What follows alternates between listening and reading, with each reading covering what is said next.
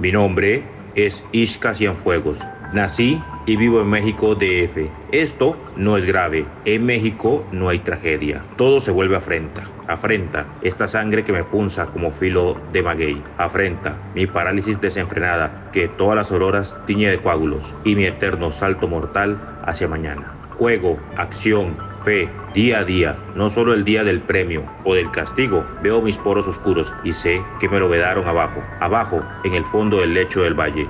Duende de Anahuat, que no machaca uvas, corazones, que no bebe licor, bálsamo de la tierra, su vino, gelatinas de osamentas, que no persiguen la piel alegre, se casa a sí mismo en una licuación negra de piedras, torturadas y ojos de jade opaco, de hinojo, coronado de nopales, flagelado por su propia, por nuestra mano, su danza, nuestro baile, suspendida en un asta de plumas o de la defensa de un camión, muerto en la guerra florida, en la riña de cantina, a la hora de la verdad, la única hora puntual.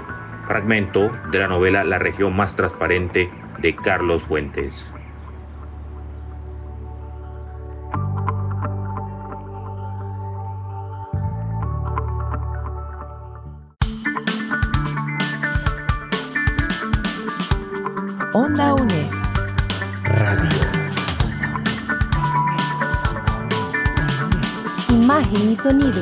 Hasta donde estés.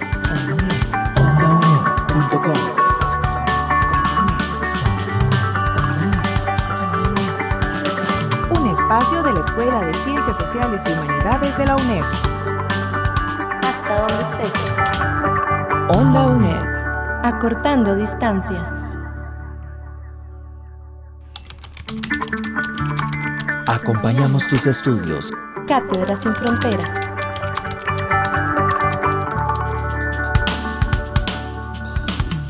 Bienvenido a Cátedras Sin Fronteras. Le saluda Arturo Mora. Estamos al aire por Radio Nacional 101.5 FM y en Onda UNED. El tema del programa de hoy es el boom latinoamericano, la narrativa de Carlos Fuentes. La invitada del programa es la profesora Janine Ruiz. Cátedras sin fronteras. Empezamos con la primera pregunta de hoy. ¿Qué es el boom latinoamericano y de qué forma se diferenció a otras generaciones de escritores? Primero que nada, me gustaría enviar un cordial saludo a todas las personas que nos están escuchando el día de hoy. Para hablar del boom latinoamericano es importante situarnos en la década de 1960. Este periodo histórico va a ser sumamente convulso políticamente, ya que está influenciado con la Guerra Fría y además en América Latina van a surgir diferentes movimientos revolucionarios. Por ejemplo, tenemos el triunfo de la Revolución cubana en 1956 y la crisis que hay política en Chile con la caída de Salvador Allende en 1973 por el golpe de Estado. Entonces es un periodo en donde por un lado tenemos movimientos revolucionarios al mismo tiempo que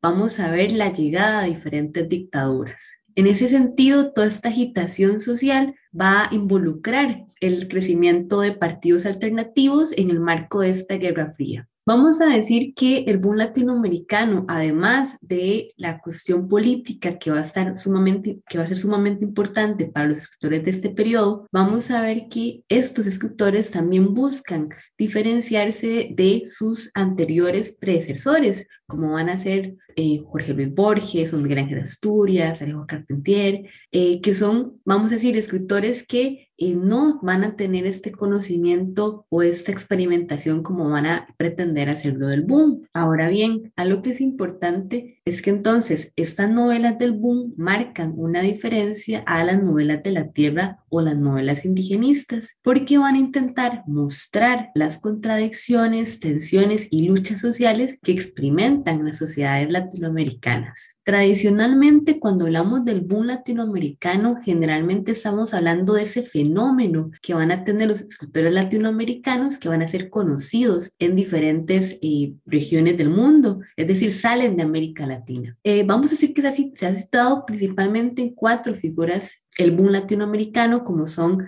Mario Vargas Llosa, Gabriel García Márquez, Julio Cortázar y Carlos Fuente. Sin embargo, también hay diferentes nombres eh, que están relacionados y escritores que van a ser parte de este movimiento, como lo son José Donoso, José Lezama Lima, Mario Benedetti, Guillermo Cabrera Infante y entre muchos otros. Es decir, no solamente se va a reducir a estos cuatro nombres, sino que vamos a poder encontrar muchos escritores que están vinculados con estos cuatro grandes nombres, que de alguna forma son los que van a lograr tener ese acaparamiento eh, internacional. Ahora bien, el boom latinoamericano, como decía antes, va a dar una plataforma internacional para que los novelistas de América Latina sean conocidos y su producción, por lo tanto, va a ser más cotizada. De ahí vamos a ver que va a haber un interés particular en la publicación de novelas latinoamericanas. Y aquí la editorial Six Barrial va a jugar un papel muy importante porque va a permitir difundir estas novelas. Además, hay un aspecto muy interesante en esta generación y es que vamos a ver que los escritores que están vinculados van a poder profesionalizarse, es decir, van a poder dedicarse por completo a esta escritura cosa que es totalmente diferente a eh, épocas anteriores donde los escritores van a tener que tener eh, uno o dos trabajos para poder dedicarse a escribir. Así que ya hay un cambio eh, en la figura del escritor, además de que este escritor va a estar vinculado a un proyecto político generalmente de izquierda. Vamos a ver que estas figuras de los escritores del boom van a participar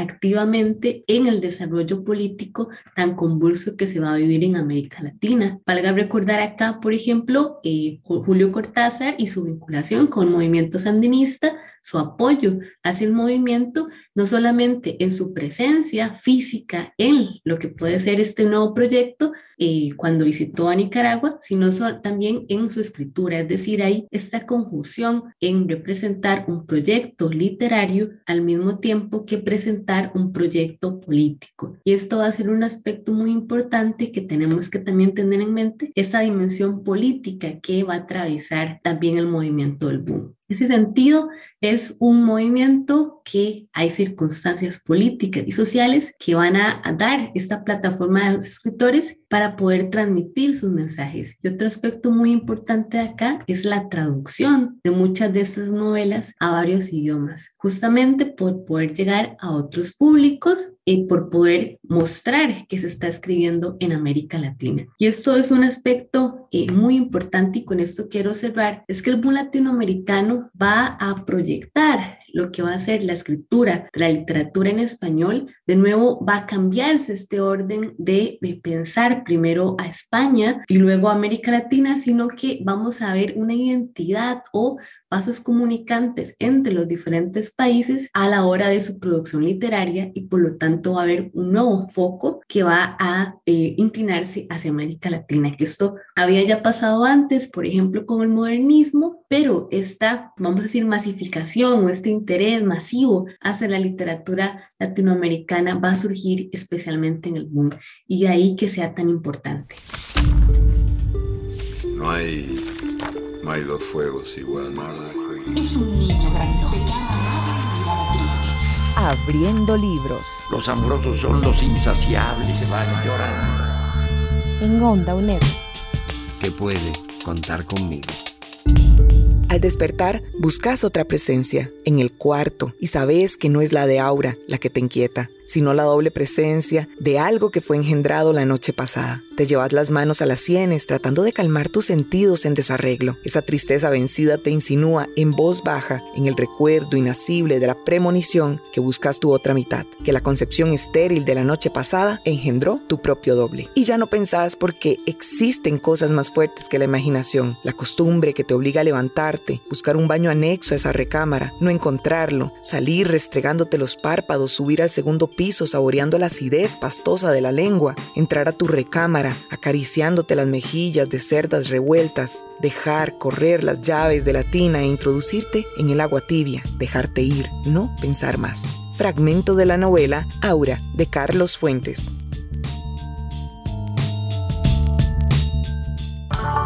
Onda UNED. Acortando distancias.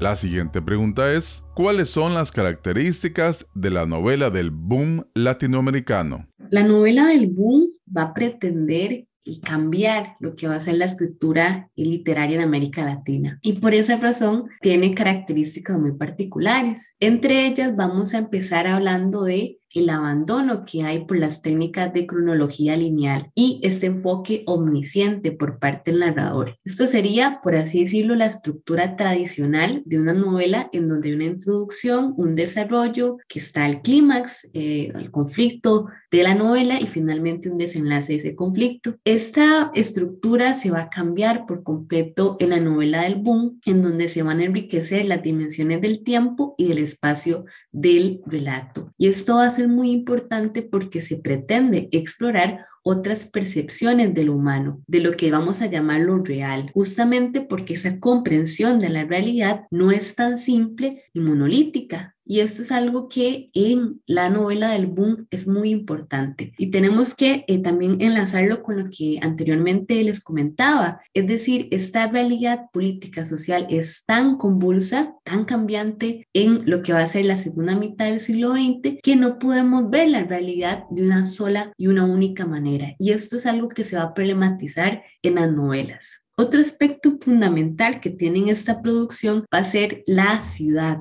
este papel fundamental que va a tener como espacio en las novelas. El espacio de la ciudad es una metáfora de las realidades latinoamericanas porque es un espacio en donde se van a juntar diferentes contradicciones. Y esto es algo muy importante porque muchas de estas novelas están situadas en la ciudad. Por ejemplo, la región más transparente de Carlos Fuentes está ubicada en la Ciudad de México. La ciudad y los perros de Mario Vargas Llosa está ubicada en la ciudad de Lima. Así muchas otras más. ¿Por qué razón? Porque la ciudad permite ver ese choque de visiones sobre el progreso, sobre la identidad de ese país, sobre las clases sociales, etcétera. Es decir, es un espacio vital para estas narraciones. Otro aspecto que va a ser muy importante es esta consideración de lo real, es decir, la realidad va a ser problematizada y se van a ver otros planos para comprender la realidad latinoamericana. Y aquí en particularmente vamos a tener tres posibilidades que propone la novela del boom, como puede ser esta literatura de lo fantástico, de lo real maravilloso y del realismo mágico.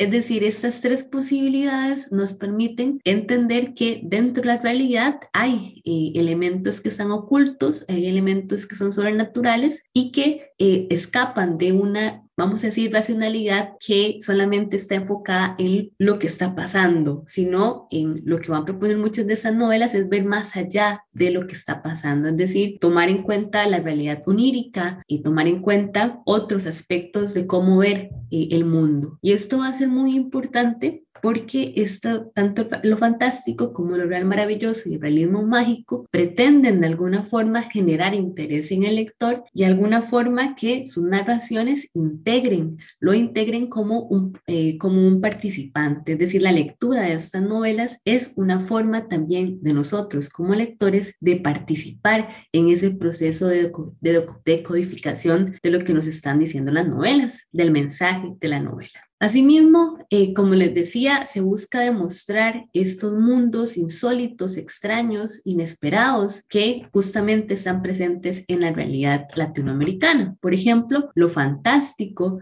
vamos a decir, busca jugar con ambigüedad porque el lector aquí va a dudar de esa explicación, de esa realidad entre si lo que está pasando es ficción o si realmente es realidad. Y aquí justamente se juega con esos planos. En el caso del realismo mágico, vamos a ver que se toma la realidad y se busca transformarla a partir de elementos sobrenaturales. Un autor que se considera, eh, vamos a decir, fundador o quien va a impulsar el realismo mágico es García Márquez, con su novela Cien años de soledad, en donde tenemos personajes que tienen habilidades sobrenaturales. Estas cualidades fantasiosas se van a agregar a la descripción de la realidad y por lo tanto hay signos de surrealismo y de mito en ese tipo de narraciones. Por eso es que eh, cuando leemos en el soledad nos puede parecer muy exagerado, porque justamente acá está ese elemento sobrenatural. En cambio, lo real maravilloso más bien busca demostrar cómo lo maravilloso en la realidad es la realidad misma y no tanto transformarla. Es un realismo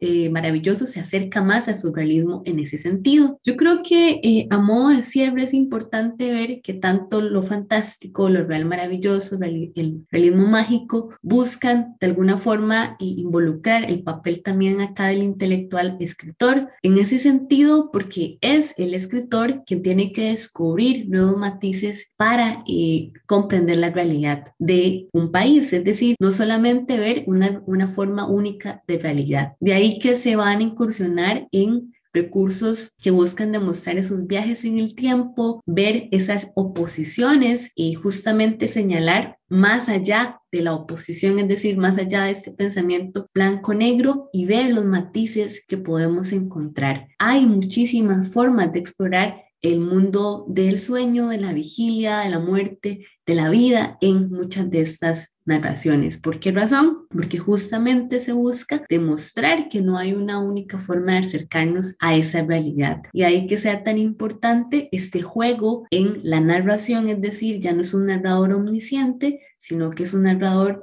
que puede ser en segunda persona, primera persona o puede mezclar diferentes voces. Ya no es una, eh, incluso una narración cronológica, sino que vamos a jugar con el tiempo. Y estos elementos, podemos nosotros decir, son fundamentales para comprender cómo es que cambia el relato latinoamericano, cómo cambia la novela en América Latina, justamente por este tipo de innovaciones que van a hacer los escritores de esta época. ¿Sabías que? Carlos Fuentes fue un reconocido escritor mexicano que se destacó por sus novelas, ensayos y cuentos. También se desempeñó como diplomático y guionista de cine. Es considerado como parte de la generación del boom latinoamericano. En 1987 recibió el premio Miguel de Cervantes por su trayectoria literaria. Su narrativa se caracteriza por ser experimental e innovadora. Algunas de sus novelas más famosas son La región más transparente, 1958, Las buenas conciencias, 1959, La muerte de Artemio Cruz, 1962 y Aura, 1962 novela hispanoamericana del siglo XX, Guillermo Barzuna, editorial EUNET 2021. Para la parte final de este programa, la profesora nos responde, ¿qué innovaciones literarias podemos encontrar en los textos, la región más transparente y aura? Bueno, en primer lugar es importante recordar que Carlos Fuentes se va a convertir en uno de los escritores fundamentales del mundo latinoamericano justamente por esta constante innovación literaria que va a tener a lo largo de toda su obra. Me gustaría empezar primero con La historia de Aura, una novela. Es una novela corta en donde nos presenta un protagonista, Felipe Montero, que es un historiador recién graduado eh, de una universidad francesa, que se encuentra en la Ciudad de México buscando trabajo y lee en un periódico que se solicita un historiador. Él se presenta en la casa donde es una casa bastante antigua en el centro de la Ciudad de México, lo recibe una anciana que se llama Consuelo y ella le dice que el trabajo que tiene que realizar es completar las memorias de su difunto esposo que se llama el general Llorente. Curiosamente, general Llorente peleó en la época en donde se encontraba Maximiliano y Carlota, es decir, en este periodo del siglo XIX. Así que bueno, Felipe decide aceptar este trabajo, comienza a leer lo que el general estaba eh, escribiendo sobre su relación con Doña Consuelo y demás, con la Consuelo joven, por supuesto, y en ese proceso de lectura, al mismo tiempo está pasando que Felipe se enamora de Aura y por lo tanto empieza a ver este tipo de acercamiento con ella. Felipe cree que es posible salir después de terminar su trabajo, irse con Aura y ser felices sin la presencia de Doña Consuelo. Y vamos viendo un poco ciertos momentos en la narración donde ahora parece eh, ir cambiando. Es decir, vemos al principio una hora joven, pero luego en otro encuentro con Felipe ya es una mujer de 40 años. Se empieza a pasar algo eh, en ese espacio de la casa donde el tiempo transcurre de otra forma. Y definitivamente Felipe con su lectura empieza a viajar también temporalmente a otra y a otro espacio. Y eso es sumamente interesante en la novela porque vamos a ver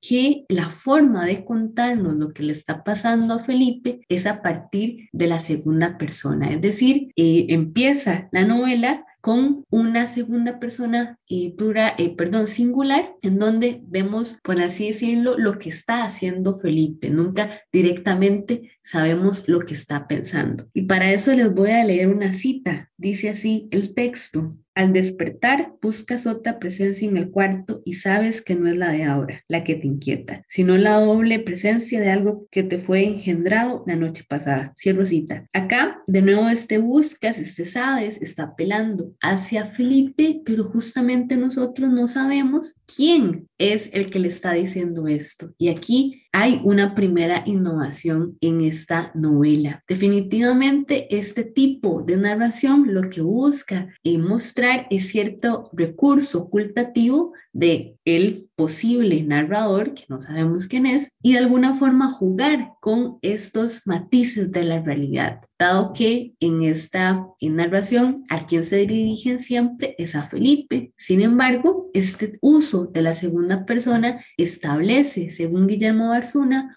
una especie de magnetismo dado que eh, el acontecer y las vivencias experimentadas por el joven nos están haciendo más apeladas a nosotros como lectores. Es decir, no podemos de alguna forma despegarnos de la lectura porque a pesar de que se están refiriendo a Felipe, nos sentimos nosotros como lectores interpelados. Y otro aspecto fundamental en esta novela va a ser lo que vamos a llamar lo fantástico, es decir, esta oscilación que hay entre esa imagen que se encuentra entre la casa, una vieja mansión que parece estar en otra dimensión, aunque estamos en la misma Ciudad de México. Es decir, eh, el, el, este entrar a este espacio va a involucrar un cambio temporal. Y no solamente eso, sino porque en ese espacio único van a ocurrir cuestiones sumamente, vamos a no posibles de explicar fuera de ello, como va a ser este cambio de edad que va a tener ahora, según los encuentros que va a tener con Felipe y además este hecho de que al final de la novela vamos a encontrar que Aura y Doña Consuelo son la misma persona. Es decir, aquí definitivamente hay un juego entre esta doble condición que tienen tanto Aura como Doña Consuelo y por qué es que esto es posible. Entonces, este tipo de elementos eh, que de alguna forma eh, están presentes en eh, el relato de Aura nos permiten ver estos elementos de lo misterioso, de lo oculto, de la condición humana que se van a unir de una forma bastante magistral para contar no solamente el proceso de cambio identitario que sufre México, porque Recordemos que el general Llorente está en el siglo XIX a finales, Felipe se encuentra en el México contemporáneo, en ese proceso tenemos el personaje de Doña Consuelo, es decir, la historia, además de contarnos lo que le sucede a Felipe de una manera un poco más emotiva, más romántica, dado que se enamora de Aura al mismo tiempo, es una forma de contar ese proceso de cambios y, eh, que políticos históricos que ha atravesado también la misma Ciudad de México. Y esto es bastante, es importante señalar el mérito que tiene esta narración. Muy parecido, y pero ya no ubicado en lo fantástico totalmente, esa novela eh, La región más transparente, esa novela tiene como gran mérito lo que va a ser el personaje de la ciudad. la ciudad se va a convertir en un espacio que permite contar lo que es el proceso de transformación que ha recibido México a lo largo del tiempo. Y es muy interesante porque vamos a tener tres personajes que van a representar como momentos importantes, como va a ser el personaje de Isca Cienfuegos, que va a representar ese México prehispánico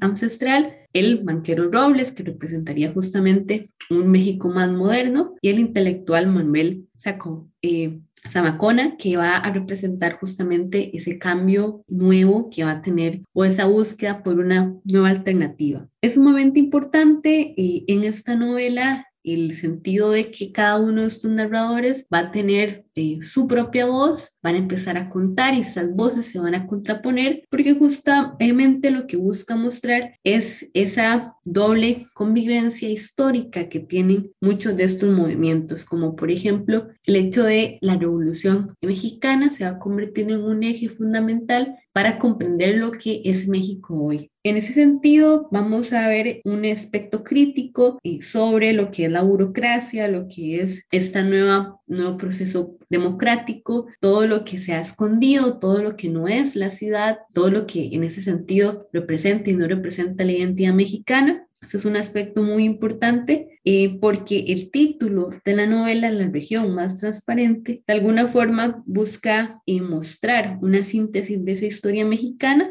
sobre todo no solamente de sus espacios, de sus personajes, sino de las contradicciones. Y esto es algo sumamente importante. Y hay a lo largo de eh, la novela, los personajes, esos, tres personajes principales que les decía antes, tratan de dar su versión de lo que ha pasado en México. Me parece que al mismo tiempo es una forma crítica el título de la novela porque busca demostrar más bien esas contradicciones que no son tan transparentes, o sea, que no están a simple vista. Y en ese sentido, eh, de nuevo acá tenemos que no hay una narración cronológica, sino que por lo contrario tenemos tres voces que nos van contando esa historia y cómo el espacio de la ciudad se va a convertir de alguna forma en una eh, síntesis de esa identidad que es bastante compleja en la actualidad. Es decir, tenemos en la ciudad muchísimos sectores, como van a ser los jóvenes, las antiguas familias porfiristas, los intelectuales, los, desempleados, los desempleados, los campesinos, indígenas, etc. Todos estos sectores sociales van a convivir en el espacio de la ciudad. En ese sentido,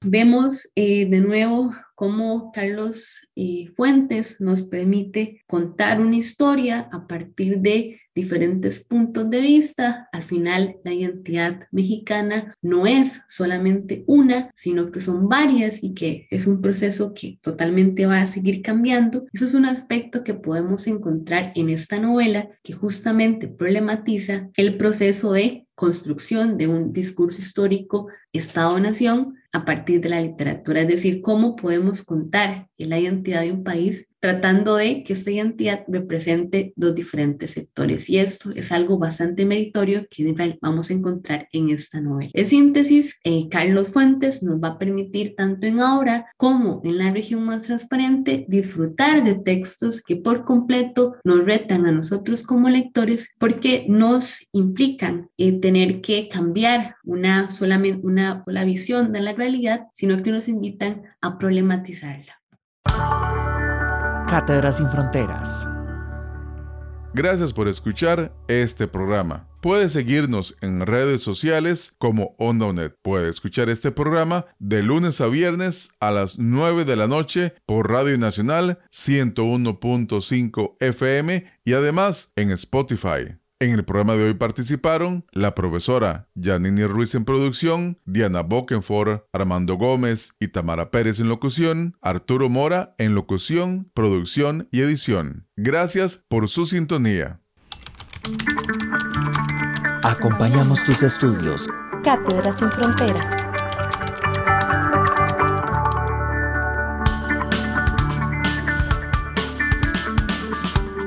Onda UNED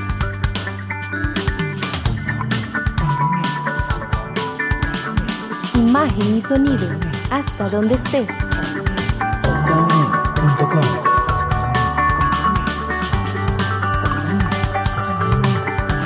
Busca nuestras producciones en ondaunet.com y seguinos en redes sociales. Hasta donde estés. Onda UNED. Acortando distancias.